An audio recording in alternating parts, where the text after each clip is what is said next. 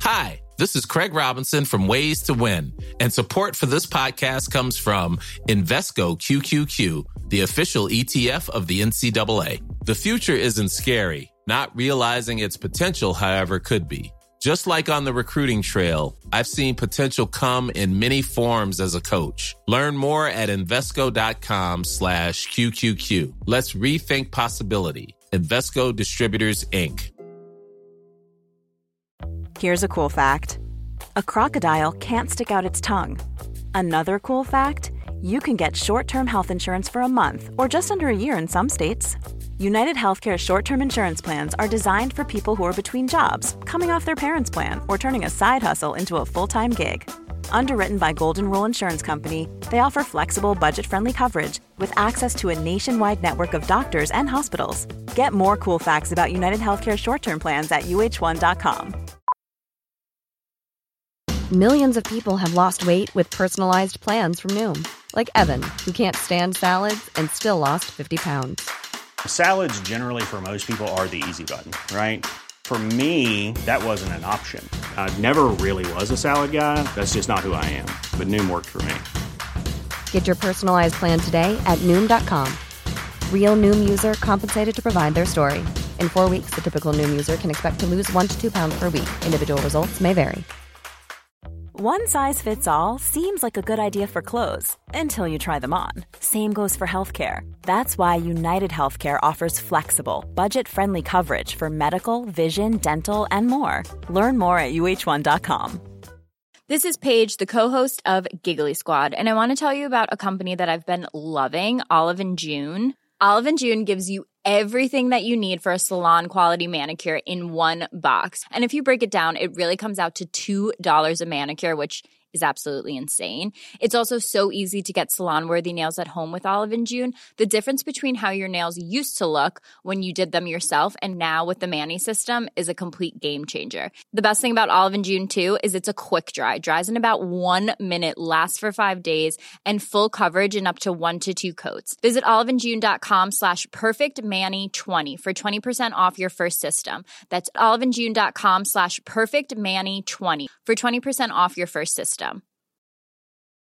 Mom deserves the best, and there's no better place to shop for Mother's Day than Whole Foods Market. They're your destination for unbeatable savings, from premium gifts to show-stopping flowers and irresistible desserts. Start by saving 33% with Prime on all body care and candles. Then get a 15-stem bunch of tulips for just $9.99 each with Prime. Round out Mom's menu with festive rosé, irresistible berry chantilly cake, and more special treats. Come celebrate Mother's Day at Whole Foods Market.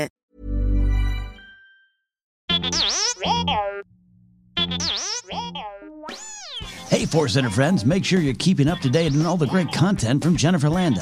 Whether it's YouTube, Instagram, or TikTok, you whippersnappers, Force Center's own Jennifer Landa continues to bring you fun, informative, and insightful laughs and moments.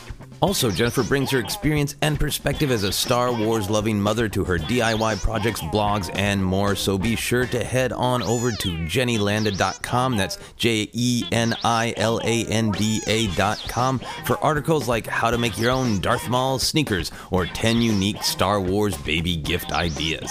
Follow Jen on Twitter and Instagram at Jennifer Landa and on TikTok as Jennifer Landa 1138.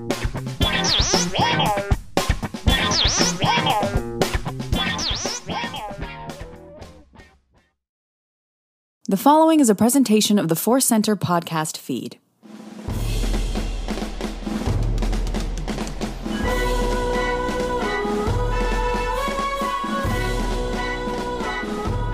From the center of the galaxy, this is the Force Center podcast feed. I'm Ken Napzok, and this is another edition of Star Wars Rank. Me, a guest, and my sinus infection ranking Star Wars. That's right. Joseph Scrimshaw, get in here before my voice gives out. How are you, my friend? I am happy to be here, and I am happy uh, to not have a sinus infection. I apologize. That sounds cruel, uh, but I, I empathize with what you're going through. Hey, look, the world's getting back to normal, right? That includes uh, getting a little sick because you're two around people, which is a dangerous thing. Everybody, be careful, uh, remain distant, wear your mask, all those things. I'm fine. I don't have that illness, thank God. Knock on wood. I just uh, uh, got a little overzealous shaking some hands after a comedy show, masks and all. It didn't matter. Shake a hand, rub an eye, you might get a little sinus infection. So, uh, uh, just want to acknowledge that in case you hear my voice and you think something's wrong with your uh, podcast player. Uh, yeah, no, I, I do understand. Like, I have had a little bit of a cough, which I often have a little bit of a cough. I have now had my second vaccine, so it you know it is not uh, the virus. But I was like, why why do I why do I have this cough? And then uh, I had been dusting in my home, right, which I've been living in constantly for months. And when I dusted something and saw the cloud of dust, I was like, oh, that's where that cough came from, idiot. Uh, idiot indeed. No, hey, you know it's it's it's so fun. We all want to race back fully, and I think we've all had those moments where maybe you've done something uh, and you feel great, but you also feel uh, you know guilty and uh, or just like oh was it was it too soon? And we're all going to deal with that in our own way in our own time. But I had one of those first night, super careful. Second night, that was a great set. Give me a drink. Let me shake your hand. Boom be careful, people. But uh, real world coming into Star Wars. Let's get into the fun world of Star Wars. Uh, Joseph, we today, today are going to rank the best cameos in Star Wars.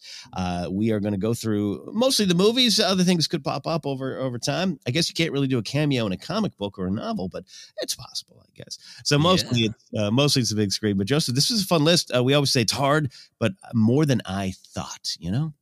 Yeah, no, this was really great. There were definitely a few that just popped to my mind immediately of ones that I, you know, think about a lot mm-hmm, mm-hmm. and I enjoy. And then it was fun to do a deep dive of just kind of Googling, like, are there some that I forgot about? Uh, and there are a lot of them. This this was a great reminder when you suggested doing cameos. Yeah, I, my mind went to uh, movies. We probably could do, uh, yeah. you know, certainly episodes of Clone Wars uh, mm-hmm. and, and things like that. Uh, cameos can mean so many different things, right? It can be like an actual relatively known famous person who has a walk by. It can be like somebody who's involved in the production. It can be somebody who wasn't uh, particularly well known when they filmed this, and then it becomes a cameo. It can mean so many different things. Yeah, absolutely, and and and it's you know Mandalorian seems to be making an art form of the cameo. Did you tell jokes in the '90s? Get in here, uh, you're on our show. Um, so yeah, and and it changes over time. The definition of uh, of cameo, like I, you know, I'll say right now, I saw a lot of lists. I did the search you did too, Joseph, where you're just like, what did I miss? People putting Simon Pegg as a cameo. Not a cameo to me. That was a casted role.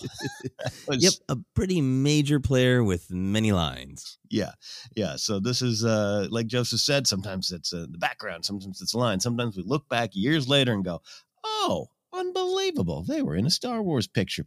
So uh, with uh, that said, we're going to dive into our le- our list, working five to one. Joseph, beginning with your number five. My number five is one that I think about a lot. so I wanted to share it first. Uh, and that is uh, sound designer, editor, uh, many different things to Star Wars over the years. Ben Burtt as Colonel Dyer in Return of the Jedi. Uh, this has always been a moment that I have loved. And then when I uh, got older, yeah. and and somebody explained the birds and bees of Star Wars. Uh, that was a weird analogy. And I realized it was uh, Ben Burtt. It only made me enjoy this moment more. Uh, if anybody is not familiar with uh, Colonel Dyer, spelled D Y E R, but the name is indicative of the character's fate, uh, this is the moment when Han and Leia and Chewie think they've got everything under control in the shield generator bunker, uh, and uh, they are caught by the Imperials. And Colonel Dyer pops out and says, "Freeze!" And Han does this is why the moment I always love the moment Han does one of my favorite things that uh, heroes and combatants can do. Just throw whatever is in your hands. and Han has the toolbox. He doesn't take the time to quick draw his blaster. He just throws the toolbox into Colonel Dyer's uh, chest. He flips over uh, and screams, dying. I think there's a railing right there. But see, yes. this is why the, the Empire doesn't bother with railings they don't really help when it comes down to it. You get hit in the chest with the toolbox by Han Solo, you're still going over, railing mm. or no railing. Um, so yeah, I always love that moment because it was that moment of just like, oh no, they're caught, but here's that rebel spirit uh, mm. and that ingenuity of Han to just throw the toolbox. Uh, but mm. it's not enough because, of course, then Renz comes in and says, "You rebel scum." Um, then so I always love the moment, but then Ben Burtt, right? I mean, Ben mm-hmm. Burtt is one of the I won't say unsung hero, heroes of Star Wars. He's definitely sung, but he could yeah. be sung constantly. Uh, the the sound design of Star Wars obviously is a huge part of what makes Star Wars his uh, huge and thorough involvement in the the prequels, uh, even beyond sound design. So it's great to just honor the character, and then this additional detail, or not the, the character, but the the person playing the character. Mm-hmm. Uh, the additional detail that makes me really love this Ken is when Colonel Dyer falls. Uh, the noise that we hear is Ben Burtt himself with his mouth recreating his own Wilhelm scream. That's his uh, impression of a Wilhelm scream. So which is just the cherry on top of this uh, cameo sundae.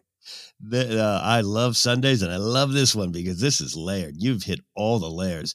And put a pin in kind of this concept. I'm going to kind of going to kind of come back to this uh, when, with one of my choices of such an iconic scene or moment in Return of the Jedi that you grow up with as a kid that suddenly takes on new, bigger meaning when you learn who's in it. And yeah.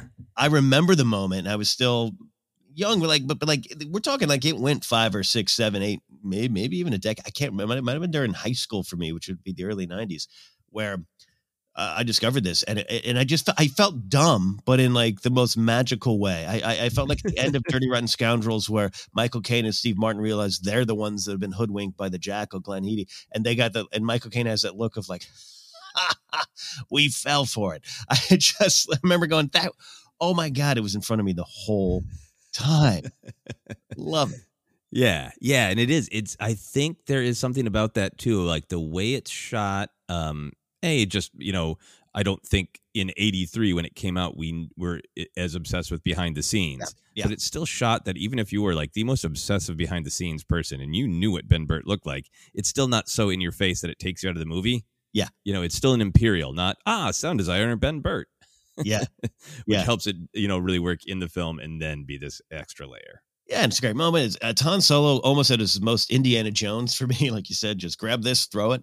Uh, I can see Indy doing that as well. And then, you know, I'm not much for puns. I, I know you're not much for puns, but Star Wars has some good kind of punny names at times. Colonel Dyer is up there with Jedi Master. Ima-Gun Di. Like, it's okay yeah, I think here's the thing is like sometimes I don't like uh puns because they don't contain uh meaning sometimes. It's yeah. it's just wordplay. It's yeah. it, and sometimes that can not be for me. But then when you add the darkness of death that makes puns work for me. So it, it, does. I always say puns aren't comedy, they're party tricks. And uh I, I actually I actually agree with you. Add some darkness, you've got a you've got a purpose. you've got a purpose to your pun. So two cheers for Colonel Dyer. That's my number five best cameos in Star Wars. Love it. My number five is one I know that is uh, is uh, on your uh, kind of interested list as well, Joseph. So let's get right to this one. Number, not my number five is Mr. Bond himself, Daniel Craig in The Force Awakens. It's FN one eight two four. Now, there's a lot to love about this, including a little bit of the same feeling where after the first viewing of The Force Awakens, I didn't come racing out of there going, guys, did you see Daniel Craig? I didn't. I didn't. But rumors in this internet age, you know, if it had been 1983, we would have had uh, Alex Damon, a uh, senior, would have uh, done a wonderful Star Wars Explained. That's Ben Burtt. Um, so we come out of the first uh, that first kind of week of Force Awakens, and it was like, oh, I, I, I people think it's Daniel Craig. And remember, there have been rumors about him on the set, but people were like, ah, they're just filming Bond next door, which I do believe was the case. So the second viewing, it was like unmistakable, and it just again, I had that same feeling. I shouldn't have, but it just blew my mind. Like that, it does. It sound. He walks like him, sounds like him. How could I miss it? How could I miss it? And therefore, it is one of the things. And then still, every once in a while, Joseph, you'll you'll you'll come across someone who you know. Fortunately for them, they don't have, live in the Star Wars news world every day, and you'll still get to wow them with that fact. So I love Daniel Craig as James Bond. I know you're a big Bond fan. I'm a big fan of of uh, all the Craig Bond movies. Have something for me in them, and I like his take on it. And uh, that was a fun thrill for me. Bond as a stormtrooper. Yeah, there's so much great stuff in what you said. Uh, first off, just the idea of Star Wars Explained. Uh, Alex Damon's dad also explaining Star Wars uh, back in the day, like going like from library to library with like a slideshow, uh, explaining explaining Star Wars. And here is the slide that shows you where Ben Burtt was in Return of the Jedi. Uh, I love that idea. We got to ask Alex what his dad actually did for a living because now I'm fascinated. Yeah. Uh, but back to the point. Yes, this one was on uh, my runner-up, uh, and I, I'm glad that you chose to highlight it. It only got bumped by things that I was more fascinated by. This is one of those cameos to me that is like uh, almost uh, the perfect mix of it doesn't take you out of the film because mm. he's covered head to toe in armor, right? Um, yeah. He, what is going on with Rey is, you know, so powerful and so important in such a pivotal moment that you can really stay engaged in the film. So on one side, it's like it's not too loud, but then exactly as you're saying, as soon as you like are you know thinking about it like of course that is uh, daniel craig the voice is there the swagger is there and it's one of those cameos where you know there's lots of things where different uh, people who are successful or famous uh, want to be involved in the thing they love. And sometimes it's just a cool, they're there. This is actually a great performance. Yes. This, is, this feels like, you know, uh, Daniel Craig said, I want to be in Star Wars. I, current James Bond, want to be in Star Wars. And if you're going to give me something, I'm going to find my way into it as an actor and knock it out of the park. yeah. because there's edge to his lines when he's, you know, I believe he says rebel scum as well, right? Or, yeah. Uh, yeah. Or scavenger scum. Scavenger scum. Yeah, scavenger yeah, scum. Yes. An evolution. Yeah. Uh, scavenger scum. But then, like, yeah, so he, he plays that anger and that hatred and that sort of almost uh, xenophobia toward anybody not first order uh, classism, I guess, uh, with the scavenger scum. Uh, but then just the edge, the spin, the energy he puts on the and my blaster.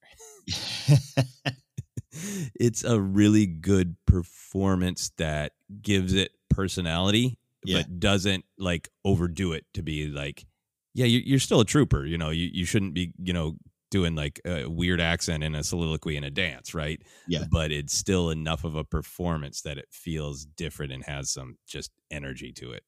Uh, you're you're so right on about the about the acting. Just he's such a good actor, and and plays the the depth, plays the comedy. Uh, you know, uh, I know everyone you know generally loves his turn turning knives out. Well, he's an actor, and actors uh, know how to approach uh, the scene, the depths of every scene, and there's so much depth in the scene, uh, and, and, especially for Rey, it's a big moment for Rey, without a doubt. But uh, James Bond in Star Wars. Well said, sir. So uh, from there, we'll go to your number four.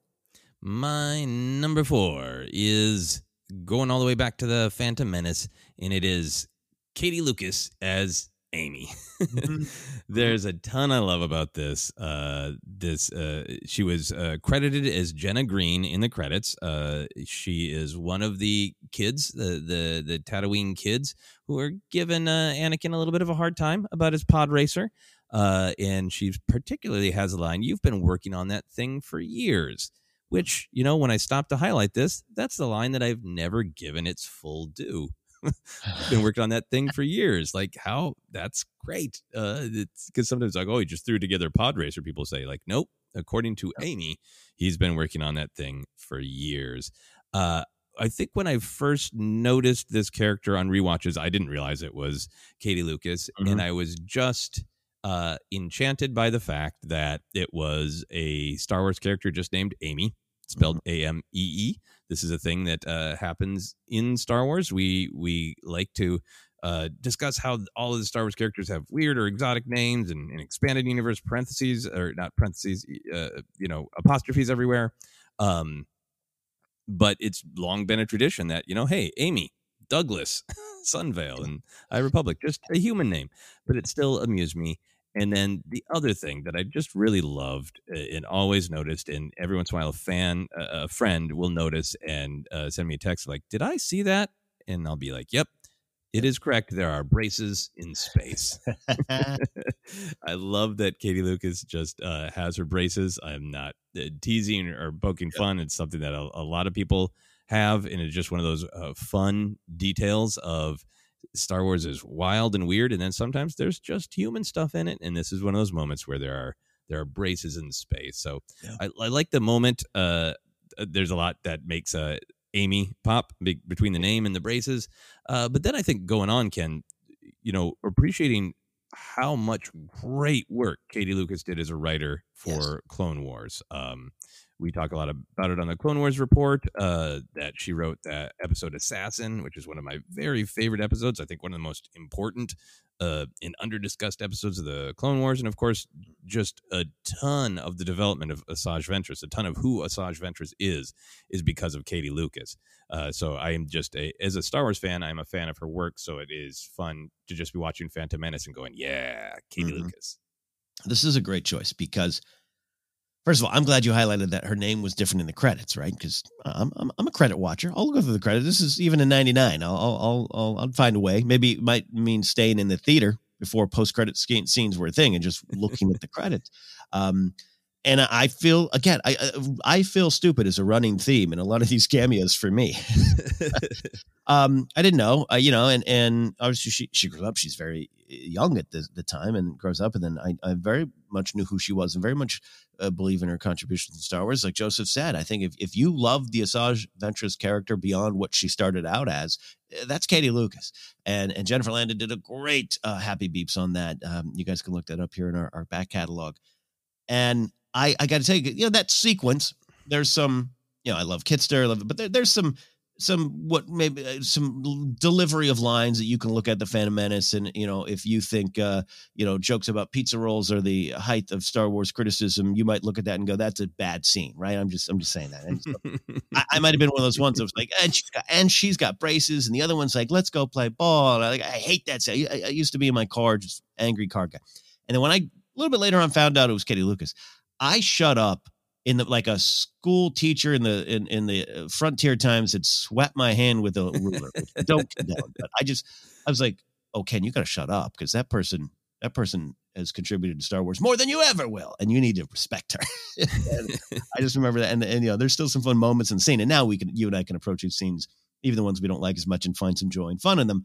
But just yeah, her being there made sense, and I know she goes on and makes other appearances, but I'm really glad you brought up that appearance because it was a game changer for me. Uh, uh, uh just Ken, know your role, sit back, and uh, just uh, enjoy what's in front of you, and, and it's a great little sequence.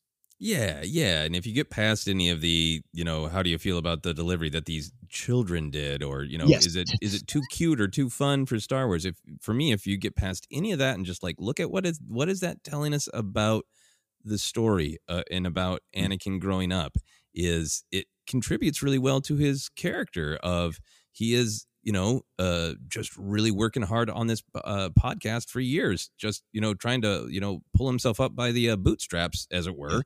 And here come his friends in the neighborhood kids going you dummy. Yeah. And, and he perseveres. It's a good scene. It matters. Yeah and you meant pod racer you said podcast which oh, did I say podcast? podcast, which now is even better.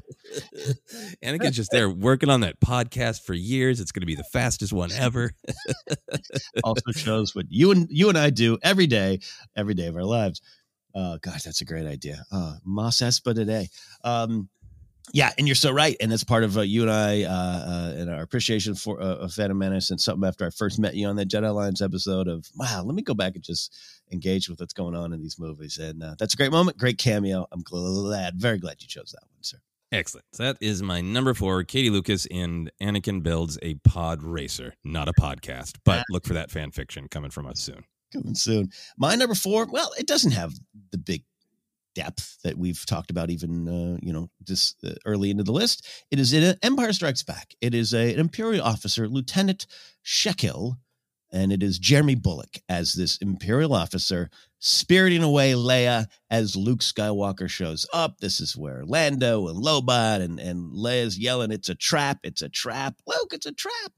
Great little action moment great little uh, just like a just a drum snare kind of hit in, in this quiet tension that's building on Cloud City. I love that sequence. And yeah, Jeremy Bulloch is the uh, Imperial officer there, uh, who of course is, is Boba Fett in the other scenes. In fact, so he's in the same scene uh, essentially. And like I said, no depth, but this is one of the, one of the early cameos I picked up on, one of the early ones I learned about. And unfortunately, if you're the wrong person sitting with me watching Empire, I'll still point it out to you like I know what I'm talking about. Like, hey, hey, hey, hey, pause, pause. You know who that is? You know who that is? Yes, we know. You say it every time, Ken. Okay. Yeah, it's Jeremy Bulloch. Uh, and it was one of those things. I think the the story, if you find the, the urban le- urban legends of making of films, like I think they needed someone, or he was around. I don't necessarily think it was done super super intentional, like say a, a, a Anthony Daniels in, in Attack of the Clones or something like that. I think it was out of need and and him being there. Um, Uh, I know there's more to the story, but anyways, I just love it. It's one of those little things. It's just fun, and the fact that it's kind of the same scene. It's the spirit of a good Star Wars cameo. Yeah, no, and it, it really makes it so that uh, Luke is running through Cloud City, constantly being foiled by the same person. Yeah. From Boba Fett to Lieutenant Sheckil. Yeah. Yeah. Luke, you just can't uh, catch up with this guy. Well, you know, and, and hey, we, we learn a little bit more about Boba Fett clones and, and what he actually looks like. But at the time, you could, you know, head canon. There's some clonage going on. You know? yeah, yeah, and yeah, Jeremy Bulloch's got a, a, storied career and some other great cameos in Star Wars, right? Um, yep. But this moment, I'm glad you picked this moment because this is one that uh, I think I know, but I don't actively remember when I'm watching. Mm-hmm. Uh, so I guess we need to sit down and actually watch the films together someday. What a weird thing. Uh, we've only done that for watch throughs uh, yeah. or watch longs on YouTube. Yeah. Uh, but yeah, this is, you know what I really like about this moment, Ken? And it is the power of it was pointed out to me by a, a friend uh, back in the day, uh, kind of around, around the prequel era. Um, every, this is such a, you know, a pivotal moment where Luke's sort of, I'm going to go there to rescue them, but that's not what's happening. right. Comes into focus. And this moment is so great where, you know, Leia is trying to warn him. She's already trying to save him and in this moment, both Lando and Lieutenant Sheckil kind of look at Luke like, who is this guy? Yeah. What's the deal? Why is everything about him? Hmm. like there's a one shot right around here where Lando like uh, really like kind of squints and he's like, I'm trying to see what's special about this guy. Why all this has to happen for this guy.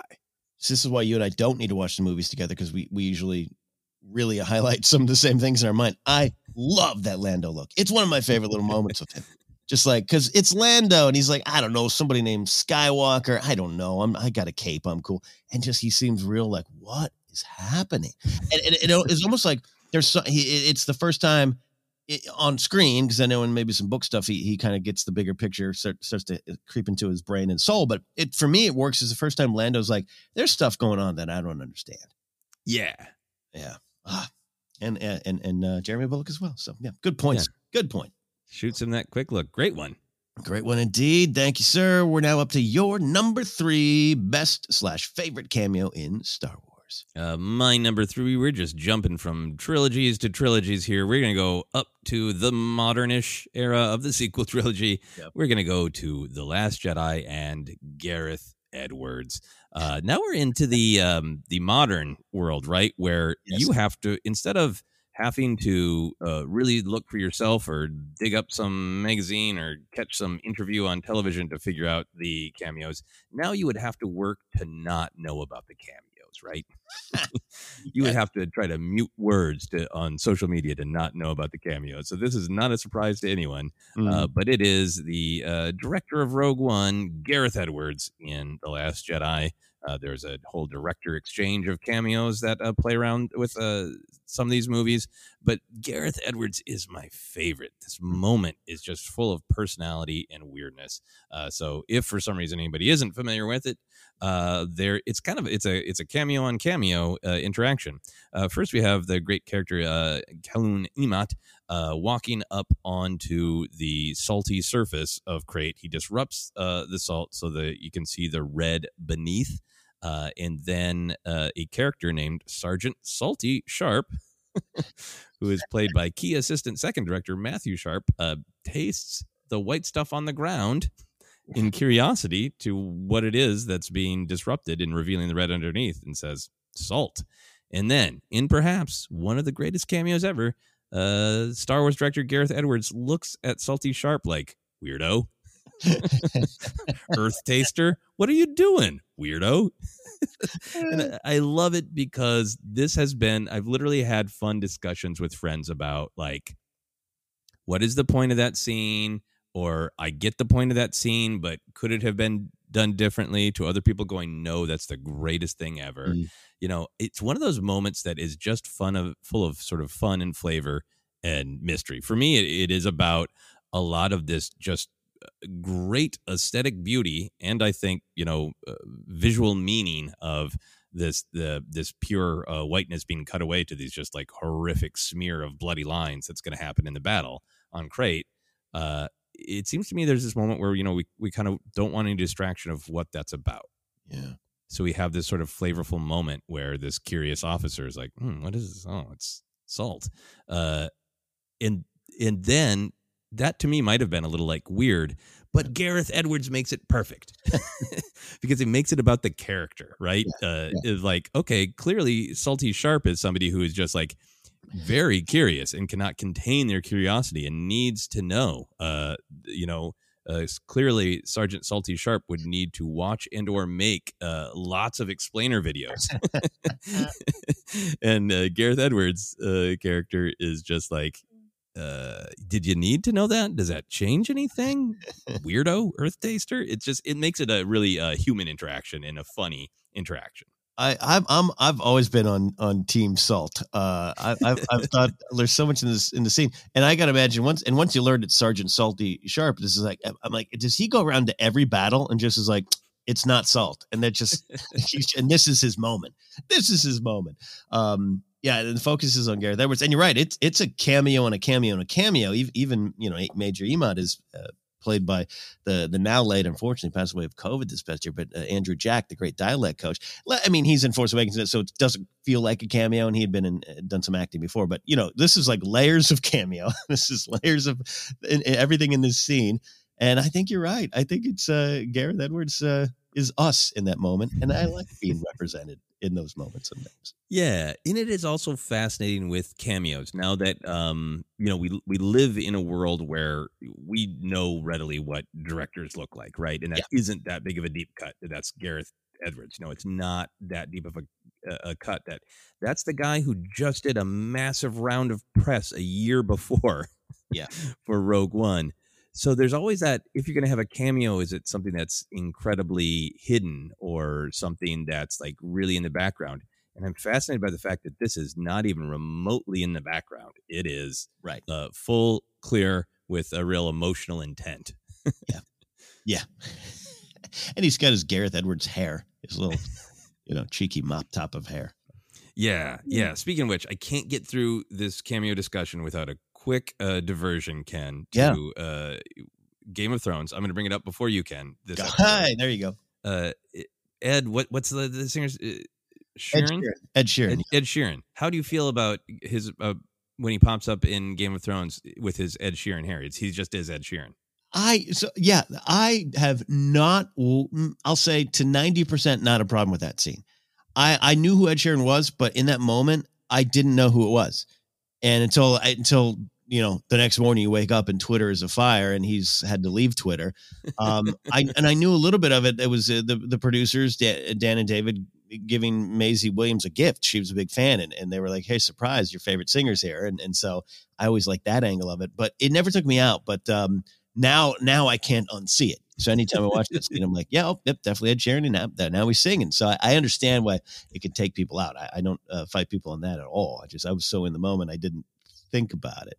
But this one I did. You know, this one I was like, hey, Gareth Edwards. I almost like stood up in the screening. Everybody, oh wait, Gareth is over there. Hey, right, because you were at the premiere, so Gareth was probably uh, spending the entire after party uh, uh, recreating his great. What are you doing? Look. Yeah. Hey, that was me. Hey, that was me. I would do that. You kidding me? I would do that. yeah so i just i love that scene i love that uh beat and i just think it's it is a moment of absolutely great funny uh little acting that's great, and that's part of this too. It's it's it's it's uh, what our reaction to him, why we love him. I love it. That's a great choice. Stand by your choice, sir. i do i stand by it salt salt All right, my number three uh, is going to the Rise of Skywalker. I do believe this is a double cameo, but I'm focusing on one side here. Uh, this is we got two stormtroopers uh, with some- you know with some fun cameos in this uh, sequence. I do I do believe they're side by side. I forgot to confirm that, but uh, one of them, uh, JD, JD Dillard, is uh, in in Rise of Skywalker's FN uh, one uh, one two two six twelve twenty six is his birth birthday, I believe. Um, and and and he's working on a Star Wars project. Remember, we we got that announcement. So this this is one of those things you're going to look back and it's going to have even more meaning. But in this in the sequence and in the movie and in the credits that caused me to go, wait, what? Is Dhani Harrison as FN0878, his uh, birth year and month. Uh, he is a stormtrooper. He, of course, is the son of my favorite Beatle, George Harrison. I'm a Mm. giant Beatle guy, and specifically, I'm a giant George Harrison guy. Um, I, you know, you don't see it. He's got the mask on. You know, you know, you don't, you don't, you don't hear the voice and go, "That sounds vaguely like the father." I enjoy his music. I also enjoy, I enjoy Dhani's music as well. Great stuff. Um, but I saw the credits and it popped out, and I was like, "What in the world did I just see?"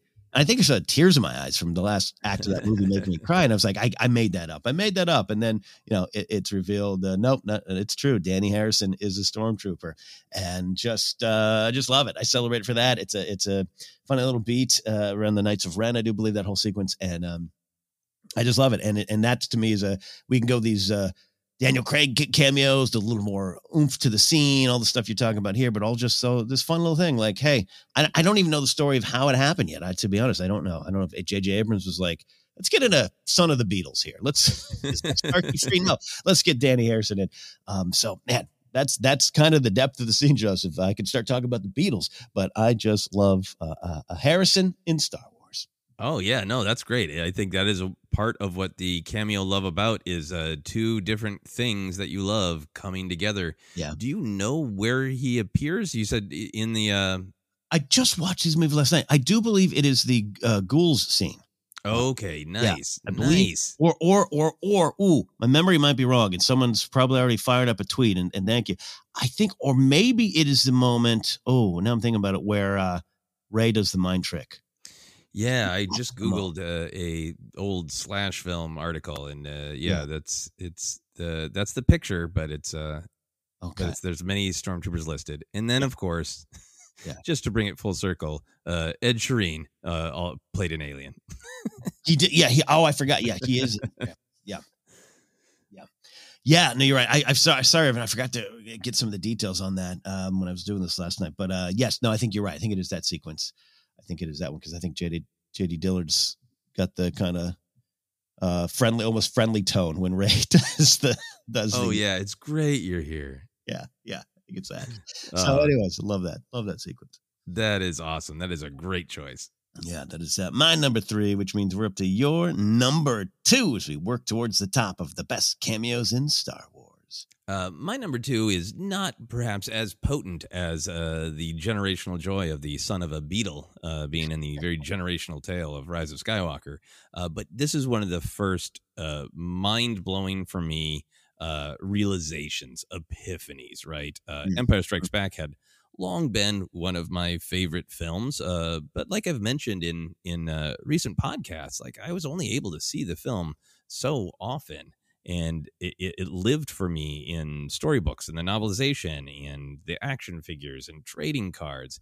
And uh, when my family finally finally joined the modern age and got a vhs one of the first things i went to do is went out and bought uh, copies of the films. Uh, and there i was watching empire strikes back uh, and saw out of the blue cliff clavin from cheers on hoth and it blew my mind. I was a huge fan of of Cheers. I think the the style of the writing and all the writing being very very sharp comedy, uh, but all really flowing from the characters and a mixture of like big laughs and and treating the characters as real and like the things that they care about matter. Made a, Cheers made a big impact on me uh, and where I lived in Minneapolis. Not only did I watch it every Thursday night, but it was on after the news at 10:30 and I watched Cheers every night. Right. Uh, and to this day, like if you said, "Hey, just start reciting Cheers," I couldn't do it. But when I'm sitting and watching an episode, like I always know the next line. I just watched it that much growing up. So that's just a little bit of background to just be like, for me, it wasn't trivia. It was like I have an emotional relationship that that's Yeah. Cliff Clavin from this one thing that I love that is worlds apart uh, from Empire Strikes Back. And here's this thing I've loved since I was a kid, Mm. but haven't really been able to spend time with the actual thing, and instead have spent time with proxies of the thing. Uh, and now when I get to spend time with the thing again, I am amazed to discover that uh, I'll have some respect for the actor John Ratzenberger, use his name, not just Cliff Clavin. But the point to me is it was Cliff Clavin. yes. Uh, so amazing to see. John Ratzenberger is Bren Derlin. Uh, maybe maybe more than a cameo uh, with the amount of lines. Uh, Yeah. he ha- he is the one who is telling Leia that the shield doors must be closed. And he's got you know gruff voice there. Uh, and then later, uh, at the end of Leia's great briefing, everybody to your stations, let's go. Uh, which, which sounds a little bit more Cliffy like. Yeah.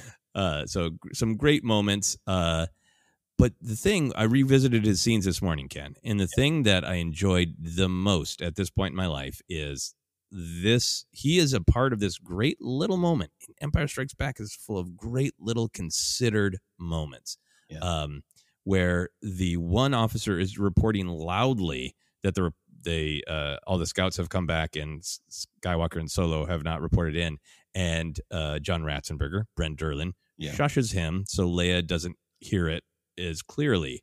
Yes. And it is so amazing if you're a fan of Cliff Clavin to see a moment where Cliff Clavin is the one with tact and consideration. Man, this is a great one because it's an all timer. It's an all timer, but It is. the way you're explaining it and the way the connection is is uh, probably shared with a lot of folks out there and a lot of people in our generation. And, and and just and I love that it's that shared unique journey we all have. And and for me, um, yeah, I'm a big fan of of Cheers. And there's that moment. And there is something about this cameo. It's one of the first times when I was very young, and I, I didn't, I wasn't allowed to watch Cheers until a little bit later. Adult themes, you know, adult themes wasn't really allowed around my house. um, but when I, I was young enough when I figured it out, and that that this was the this this moment is when I learned that actors take jobs in other things. actors sometimes put on accents that maybe aren't theirs uh, directly. You know, I think uh, Ratzberger's from like Connecticut, but you know, uh, Boston strong there that accent, and that uh, you know, uh, check the credits. This was when I started maybe checking the credits because the answer's there. The answer's there. Um, and that's uh, why I have emotional reaction to it because the, the scenes, everything. He's he's in some important moments with Leia and, and Hoth and everything. Um, but that for me was a wait a minute. That guy's not a postman from Boston. How can this be? How can it be? Yeah. Yeah. And I think it'll always mean a lot to me too, because it's just that um it was that joy of discovery. Like I Mhm. got to go to school and the friends that I felt safe talking to Star Wars about, I was like, Do you know Yes. that Cliff Clavin is in Empire Strikes Back? You know? Yeah. Yeah. Well, and, and, and true. Friends that you felt safe enough to discuss Star Wars with was a thing. and two, can you even discuss it? Yeah, absolutely one of those moments. And it's one of those, it's one of those maybe early shared around facts, you know, and, and I could counter with, well, the uh, Boba Fett's also in the hallway there in Empire, uh, in, in Cloud City. But yeah, you're right. It's one of those like, guess what I learned? Yes, yes. And now most things are, you know, uh, learned from listicles or just, hey, that's Ed Sheeran. yeah. Or just go to Twitter and find where the uh, screaming is at a cameo. Yeah, yeah, and uh, and I, it was great too because I just waited for years, knowing eventually, given how action figures used to work, there will be a Bren Derlin action figure, and sure enough, there is a quality action figure I'm proud to own. Yes, absolutely is. Um, and personal postscript on just the mention of Ratzberger's name. Early in my stand-up career, he and his son came to the Hollywood Improv, sat uh, front uh, left of the stage, and I bombed in front of him. and I looked him directly in the eyes as I could see in his face, that guy's not funny. And that haunted me for a little bit. Uh, you might be reading into. Uh, Eh, well, trust me, the set wasn't good. I, I trust your instincts on that. Uh, whether or not you were able to successfully read the true emotions, uh, he Well- might have had some bad salsa. You don't know. Yeah, well, and, and you know, and he's a good actor because I thought he was from Boston the whole time. So there, there you go.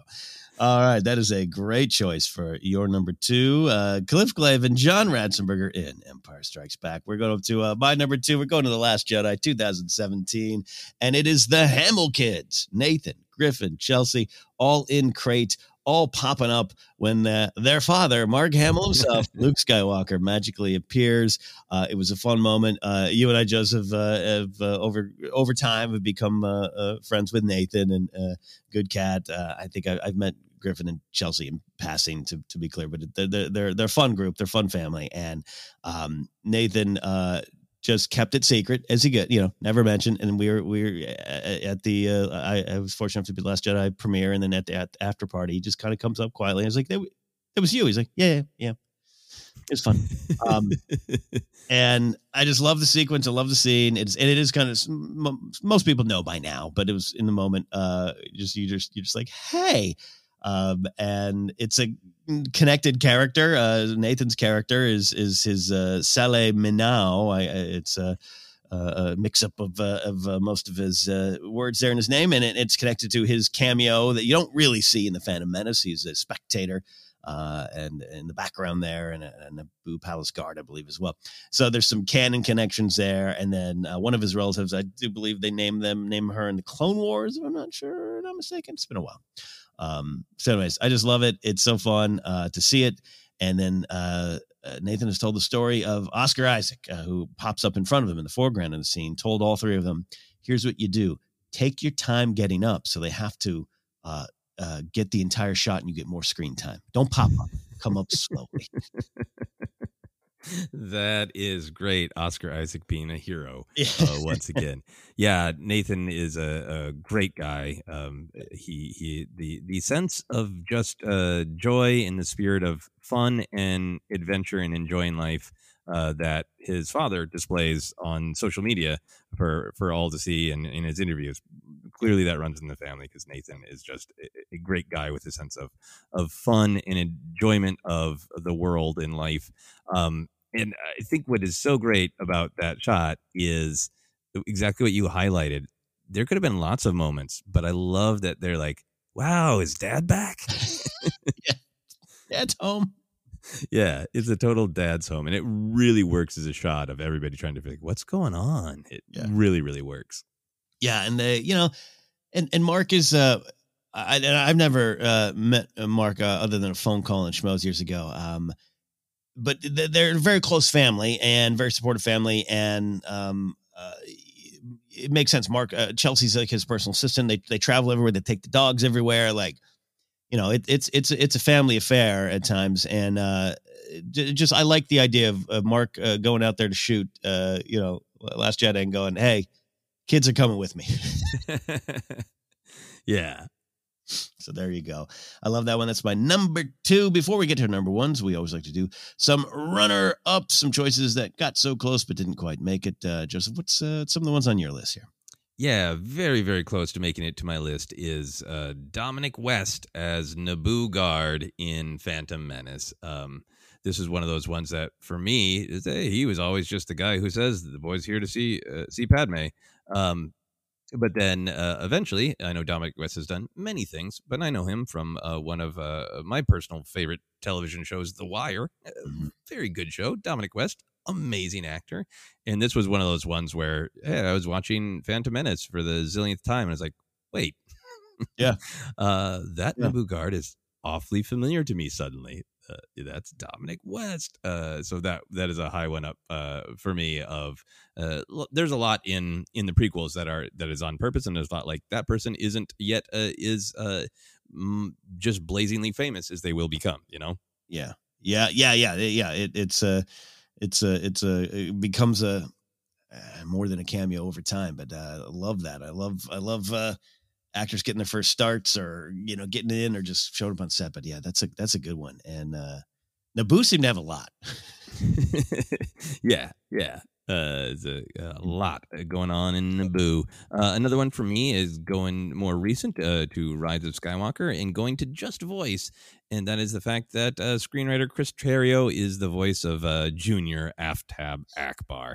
I just, that was just really fun. I just like, yeah, let, let the writers do some do some yeah. voice work. Maybe that's coming from a personal place from me. I'm not sure, uh, but that was uh, that's always a, a good one because the Aftab Ackbar character is, you know, yeah. uh, uh doesn't need to be a scene stealer to uh, steal our hearts because of you know that uh, tradition of legacy.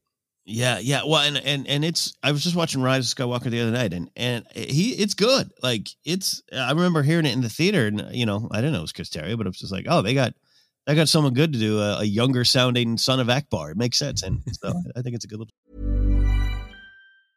a lot can happen in three years, like a chatbot may be your new best friend. But what won't change? Needing health insurance. United Healthcare TriTerm Medical Plans, underwritten by Golden Rule Insurance Company, offer flexible, budget friendly coverage that lasts nearly three years in some states. Learn more at uh1.com. How would you like to look five years younger? In a clinical study, people that had volume added with Juvederm Voluma XC in the cheeks perceived themselves as looking five years younger at six months after treatment. Look younger, feel like you. Add volume for lift and contour in the cheeks with Juvederm Voluma XC. Reverse signs of aging by adding volume to smooth laugh lines with Juvederm Vollure XC. For important safety information and to find a licensed specialist, visit juvederm.com. That's J U V E D E R M.com. Not for people with severe allergic reactions, allergies to lidocaine, or the proteins used in Juvederm. Common side effects include injection site redness, swelling, pain, tenderness, firmness, lumps, bumps, bruising, discoloration, or itching. There's a risk of unintentional injection into a blood vessel, which can cause vision abnormalities, blindness, stroke, temporary scabs, or scarring. Talk to a licensed specialist to find out if it's right for you.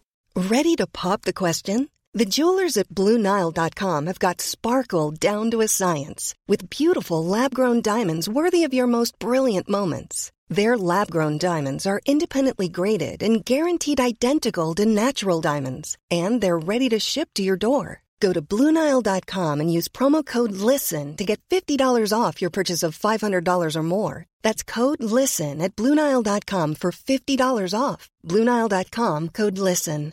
This is Paige, the co-host of Giggly Squad, and I want to tell you about a company that I've been loving, Olive and June. Olive and June gives you everything that you need for a salon quality manicure in one box. And if you break it down, it really comes out to $2 a manicure, which is absolutely insane. It's also so easy to get salon worthy nails at home with Olive and June. The difference between how your nails used to look when you did them yourself and now with the Mani system is a complete game changer. The best thing about Olive and June too is it's a quick dry. Dries in about one minute, lasts for five days, and full coverage in up to one to two coats. Visit oliveandjune.com slash perfectmani20 for 20% off your first system. That's oliveandjune.com slash perfectmani20 for 20% off your first system. Hi, I'm Daniel, founder of Pretty Litter. Cats and cat owners deserve better than any old fashioned litter. That's why I teamed up with scientists and veterinarians to create Pretty Litter. Its innovative crystal formula has superior odor control and weighs up to 80% less than clay litter. Pretty Litter even monitors health by changing colors to help detect early signs of potential illness. It's the world's smartest kitty litter. Go to prettylitter.com and use code ACAST for 20% off your first order and a free cat toy. Terms and conditions apply. See site for details. Millions of people have lost weight with personalized plans from Noom, like Evan, who can't stand salads and still lost 50 pounds. Salads, generally, for most people, are the easy button, right? For me, that wasn't an option. I never really was a salad guy. That's just not who I am. But Noom worked for me. Get your personalized plan today at Noom.com. Real Noom user compensated to provide their story. In four weeks, the typical Noom user can expect to lose one to two pounds per week. Individual results may vary. Yeah, yeah. Um, another one that is very close to being in my list, and and the, the size of it makes it a cameo. Yeah, cameo, but it is uh, kind of a full scene in some ways, and that is uh, Jett Lucas is Zet Joe Casa. Yeah. Um, I've always loved that scene. We've talked about it uh, a lot, and that character. Uh, time to go, and so it is. Um, but I, I, I just I really like that the character, the scene, to just see that moment of a of a Padawan fighting back uh, is a great moment. Uh, and then it's even more fun. We're like, hey, it's a cameo. Yeah. Oh, great one. Love that. Uh, but I want to, I want to, I got two more, but I want to kick back to you. Yeah. Sound yeah, no, absolutely. Um, I'm going uh, to um, oh, well, Rogue One. You mentioned uh, the Gareth Edwards thing, and, and there was uh, and you know, by the way, Gareth uh, cameos in his own film in Rogue One, right? So uh, we'll have to get the canon connection on those characters. But the uh, Rian Johnson in Rogue One is a Death Star gunner. Um, uh, when they uh, go uh, attack uh, Jedha, I believe he's one of the ones there doing the old classic uh, duck your head as if that will save you from the laser. But apparently it does. It works. And that's always one of my favorite things, to Return of the Jedi. And so when I found it was Rian Johnson, it not only is it fun, like this director cameo exchange is kind of fun. And at the time when you learned it, like you know, Last Jedi, we hadn't seen it yet. It was like, oh, that's cool. Like it's it's, it's a family affair type of thing. Uh, um, I just love it too because it is one of those moments. If if they were like, Ken, do you, you know, we need you to cameo. Could you be a Death Star gunner? I'd be like, done and done, and I know what to do. I'm going to tuck my head and turn over slightly because that's what they do. And I've watched that scene 59 times last month. So Ryan, really, you could tell as a fan. Uh, just was probably so excited to to do that Death Star Gunner duck. Yeah, and I believe he's there with his uh, producing partner Ram Bergman, right? Is Ron there too? I see. There you go. Now I've learned. I love that. Yeah, that's a great pick too, and I do. I I think maybe that almost makes me like a Gareth Edwards appearance in Last Jedi even more. That they have this exchange of like, "What do you want to do?" Yeah. Oh, Ryan, uh, can you be like totally uh, obscured from head to toe and utterly unrecognizable? Yeah, yeah, absolutely. And then Gareth Edwards or Rian Johnson deciding Gareth Edwards' face will be huge and full of emotion. so that's one of my choices there. And then I'm gonna go to uh, two from Last Jedi. One that's um, famous or infamous, depending on your point of view. Uh, that is uh, Justin Theroux as the code breaker in Last Jedi. I love it, and I've always loved it. I don't know; it doesn't necessarily take it take me out of the scene. I did have one of those like, "Hey, is that moment?" Um, so therefore, I know it doesn't work for everybody, but I just kind of like it. And you hear Justin Theroux kind of describe it as, uh, you know. Um, Johnson saying, "Hey, come in here. I got the. It's kind of key to the story, but it's also a plot. It's a punchline, and therefore not super important. Could you come in and do it? Yeah, I'll come in and do that. Um, I've always kind of liked that one there. You know, I don't know. Maybe I'm alone on the island of the codebreaker. No, no, no. I, I really like uh, a lot of Justin Theroux's work. Uh, fascinating career, absolutely great in uh, one of my favorite David Lynch films, Mulholland Drive. So it's really fun to see him, and I, I do, I, I love that moment of that feeling of, uh, but for fate, this would have been a different story. You know, if Yeah. they had found this guy, what would have happened? You know, it it is a Star Wars being a story of you know uh destiny and choice and fate of like here's what was behind door number one is really fun. And and he totally embodies that uh James Bond in space which I really really think is great. And I, I like that the music does it too Yeah. because Star Wars does pull from lots of different genres. So we have the actor of James Bond in space in The Force Awakens and then we have the mood of the character James Bond in The Last Jedi Uh, absolutely there. Uh, and then sticking in Last Jedi, this is one that I learned after. 'cause It's not someone I would necessarily know, but um, it had stood out before I knew him. And it is the opening uh, sequence there, the the escape from D'Qar. And it is Ben Morris, the visual effects supervisor. He is uh, piloting one of the bombers of the Resistance. He is kind of uh, an older older gentleman, some gray in his beard and hair, and that stands out to you and I often, Joseph. We track the old crusty guys there in Star Wars, and so I just liked it. And I remember thinking, "Oh, that's awesome!" Like they got some some some actor to come in and just kind of be this old Resistance pilot that probably fought in the Civil War, the Galactic Civil War, and had a story to tell. And come to find out later, it's it's Ben Morris, and I found that out by watching the director and the Jedi talk. And they didn't say it. I I, I hadn't seen a, you know a, an article out there. Uh, here's the cameos from last, last Jedi yet, and if I did, I skipped that one or missed it. But I was watching the documentary, and he comes up in an interview, and I was like. That's the rebel. That's the resistant pilot. That's that pilot. oh my god! And then yeah, confirm it is. So uh, I I love. Uh, you know, we don't know everything here on Force Center. We love learning. You know, Ron. That's Ron Berg. I just learned that right now. Right now. so I learned the Ben Morris thing, and I love. I love it because it work. It works so well. Just this old crusty resistance pilot. Yeah. Oh, th- this is such a, a great, great uh, segue, Ken. Should I go back to mine? Yes. Yes, please. Okay, because I realized my last two cameos are uh, both uh, people of an age to have some silver in their hair. Star Wars Silver Foxes. Star Wars Silver Foxes.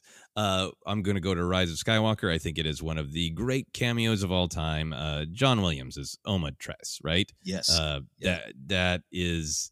I, I think that it was talked about beforehand that it was going to come, right? Um, yeah. Uh, and if not, it was. I think for for anybody who has been at all interested in film, they know what John Williams looks like. Yeah. yeah. Uh, so everybody can be in on that cameo, and it's it's really fast, really great. But he's just we, we've talked about all these different uh, great behind the scenes people who have been highlighted, and I think totally accurately that idea of like, wait, John Williams has never been on screen. That is a must for uh, this last film of the Skywalker saga, and I think it's just a, a great moment and a, a needed moment.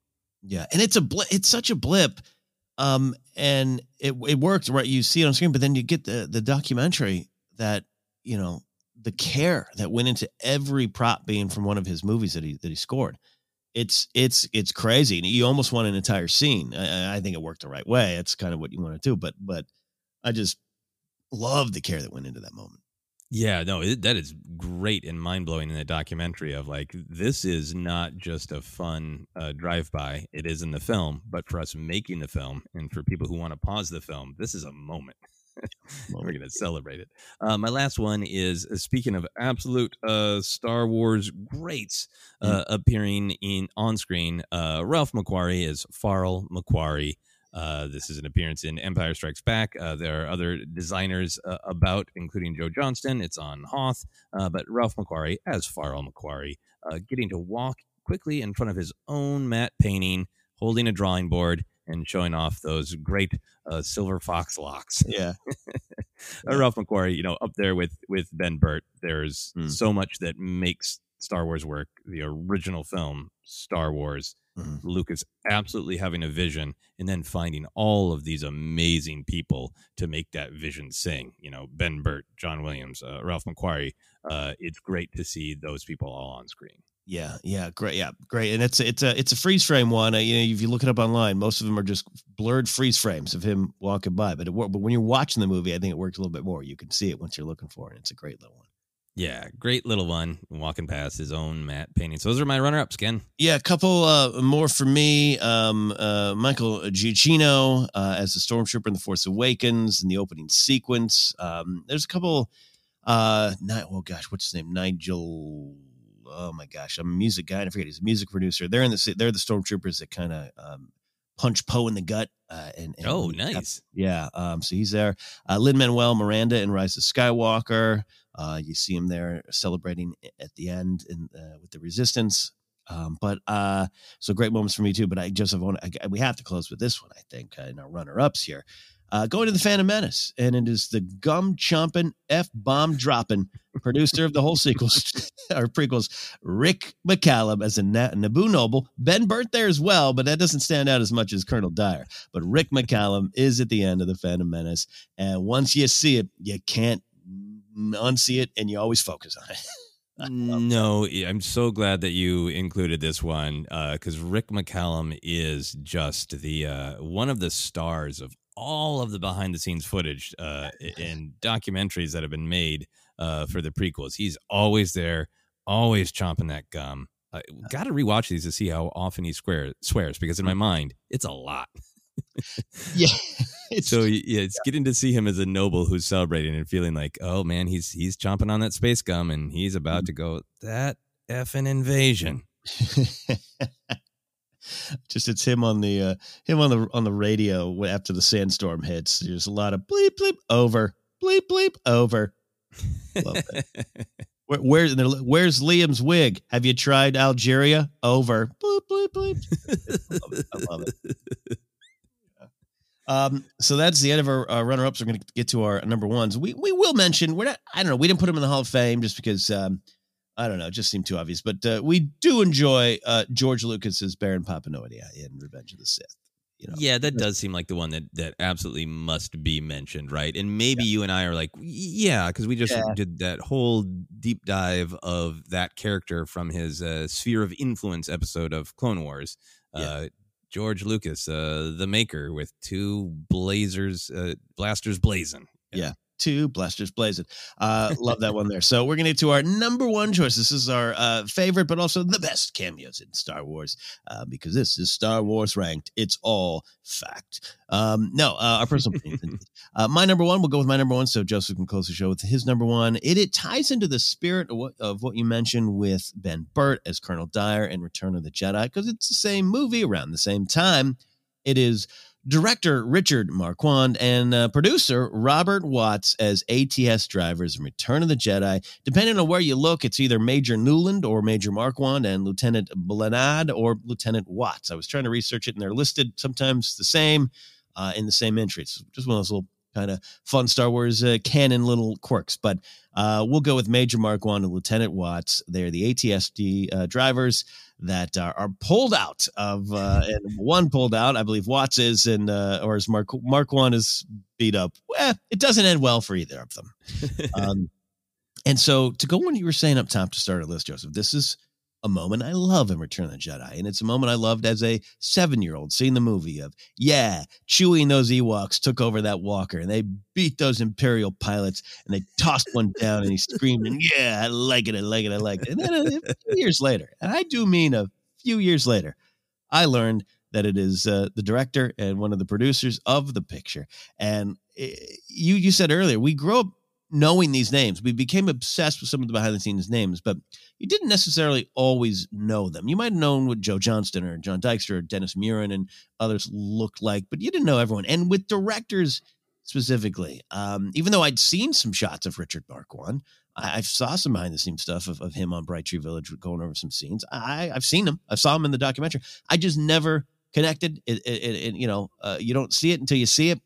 And when I learned it, I just felt a little dumb, a little embarrassed, but also just wow, that is awesome. That's amazing. And uh, maybe the first time I learned about the cool concept of a good old fashioned director cameo. You know, the Hitchcock stuff is out there. You get all those, you know, I studied film. You see all the great directors throwing themselves in movies every now and then. Peter Jackson, Lord of the Rings, totally, totally, totally. But Richard Marquand uh, joining the Empires, probably my favorite one.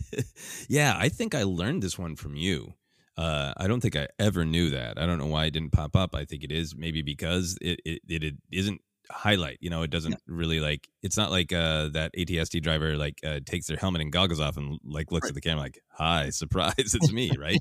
I think also in my mind too, it's because when I think of cameos, I think of things that are going to be a little bit more stationary. Yeah. I don't think being yanked out yeah. of the shot by Chewbacca.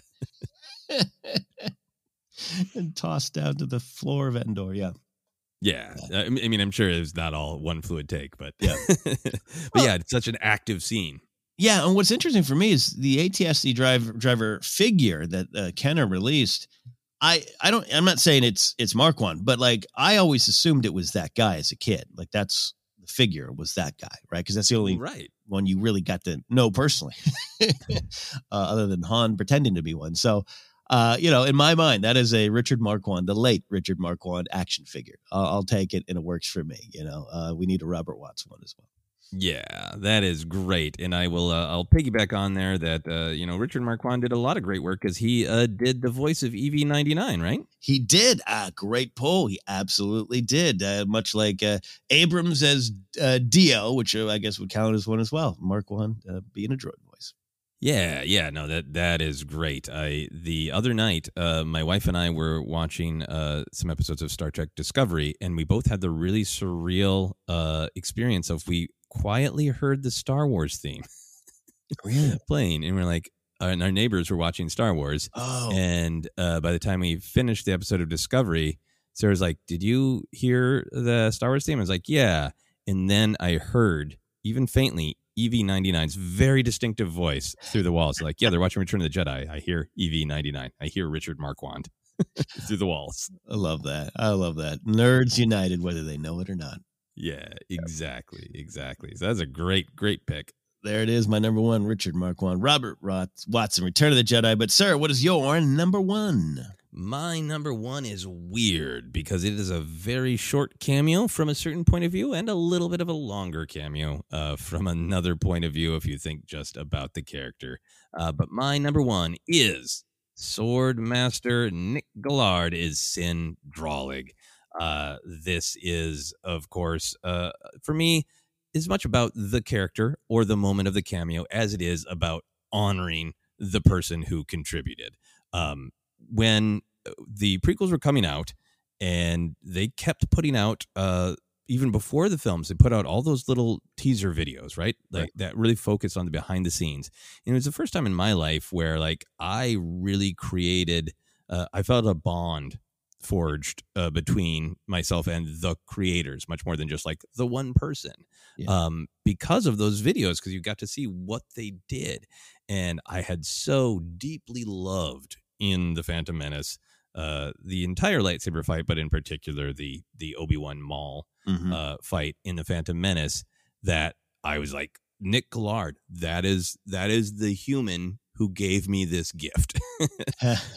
so I got so invested in him, and then as the build up to Revenge of the Sith, I'm like, yeah, and he is I remember talking to friends like, whatever else happens in this film, Nick Gillard is creating this amazing lightsaber fight uh, between Anakin and Obi Wan, and uh, so I think for me it is slightly about how much I bonded to this Mhm. behind the scenes creator, wanting to see them on screen, and then you and I have covered everything from random actor who will go on to be well known for something else to uh, a director in a you know fun moment. This is maybe the most perfect marriage between the actual creation of the human and the purpose of the character. Yeah. Yeah. That Cin Drallig is, you know, the the sword master of of the Jedi, right? Yeah. Um and he appears in Revenge of the Sith extremely briefly. I rewatched it and forgot how incredibly bl- brief it is. Right. Great scene. Uh, Yoda and Obi Wan have been in the temple. They have seen the slaughter. Uh, they have reprogrammed the message warning Jedi to go away. And Obi Wan can't leave without going into the holo recordings. He needs to know. Yoda warns him he will only find pain. And he immediately uh, finds some pain as he sees uh, Vader, Anakin, uh, fighting the two Padawans in this Jedi. And it is Nick Gillard is Cin. It goes by very, very fast. Uh, and the Padawans are are some cameos as well. We Maru and Bene. Uh, Bene is played by uh, Rick McCallum's daughter, right? Uh, but then we we get to see Cin Drallig pop up in Clone Wars, and you know the character has a, a life in another stories. The character kind of has a, a life and identity Mhm. of his own. Uh, but I think that even though it's so brief, it is for me. It's celebrating the contribution of this uh, creator, the creator being perfectly matched to the character that he's playing in the cameo, and then also just the importance of this moment of Obi Wan having to see this and the kind of you don't get to focus on the film, but for me, it, it is an important moment to see. Yeah, Anakin is fighting people he knows and letting all that resentment fly. And even this great Jedi, a sword master, he's going to take him down too. The moment is important as well. Yeah, and I think all yeah, this is uh, you're taking all the great reasons behind uh, why we love cameos, and it's all all all roads lead to this fun. uh, hey, maybe you don't know it, maybe you do. A lot to the scene, a lot to the moment, and uh, just one that can have a lot of uh, you can have an emotional connection to, and clearly you do. And and it's one of the ones when I first learned it, it it's more than just a fact. It's uh, it's canon. It's with purpose and and a just reward for someone who works so hard, like you said, to give us these gifts.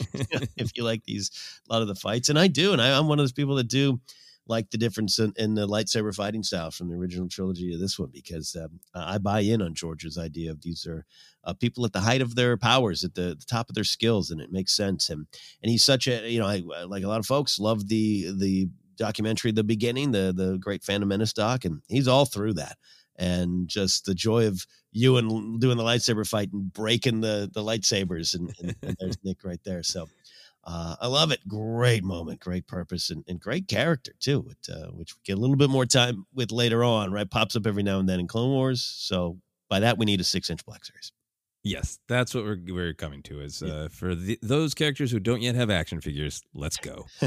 Let's go indeed. Well, there it is. That is our list. The best cameos in Star Wars, the ones that are our personal favorites. I'm sure all of you out there have uh, have your own, have maybe some similar experiences and uh, shared names on your list. But we'd uh, love to know about it. Uh, you can do so by reaching out to us on Twitter at Force Center Pod. Use hashtag Star Wars Ranked. We're on Instagram, YouTube as well. Facebook page is Force Center Podcast. You can get an audiobook on us by going to audibletrial.com slash Force Center. Get some merch at t- teepublic.com user excuse me teepublic.com slash user slash force center. And you can support us directly at patreon.com you can follow me at ken napzok or go to my website kennapzok.com for more. Joseph uh, as uh, we start to open back up your website becomes important again because i'm sh- sure soon one day soon you're gonna have a great show to promote. Yes, we, we'll see. Yeah, it is such a weird, weird time as uh, as everything slowly gets uh, shakes the rust off and comes back to life. Uh, but you can find me Twitter, Instagram, TikTok as at Joseph Scrimshaw. Same handle for all those things. And as Ken was just saying, you can go to my website. That's josephscrimshaw.com. It has uh, comedy albums, uh, my other podcast, Obsessed, and eventually links to other live shows. Yes, live, live. I'm Live. very excited for that day. Yeah, absolutely. Indeed. Yes. Please check out Joseph on TikTok. Uh, he's uh, doing some great work, doing the Lord's work over there for uh, over there. It's great stuff. Uh, so wonderful list, Joseph. Thank you for sharing all your uh, names, but also more importantly, your emotional connection and memories around these. Uh, that's why we do this. That's what Star Wars Ranked is about. So for all of the wonderful cameos we've seen and yet to fully see, that is it. Star Wars has been ranked.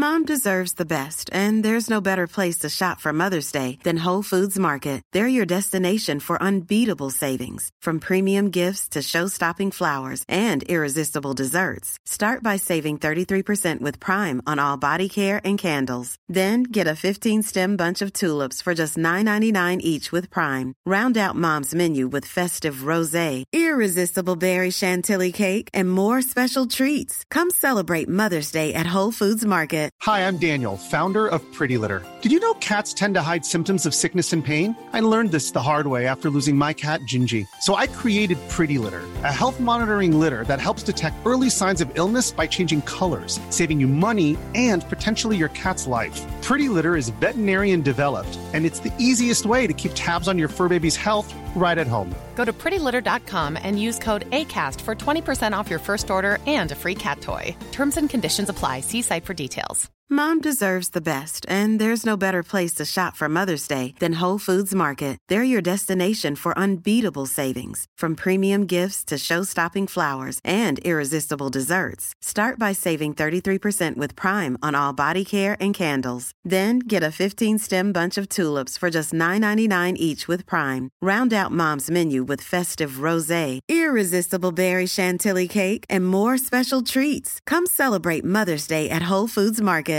Hi, I'm Daniel, founder of Pretty Litter. Did you know cats tend to hide symptoms of sickness and pain? I learned this the hard way after losing my cat, Gingy. So I created Pretty Litter, a health monitoring litter that helps detect early signs of illness by changing colors, saving you money and potentially your cat's life. Pretty Litter is veterinarian developed, and it's the easiest way to keep tabs on your fur baby's health right at home. Go to prettylitter.com and use code ACAST for 20% off your first order and a free cat toy. Terms and conditions apply. See site for details. Even when we're on a budget, we still deserve nice things.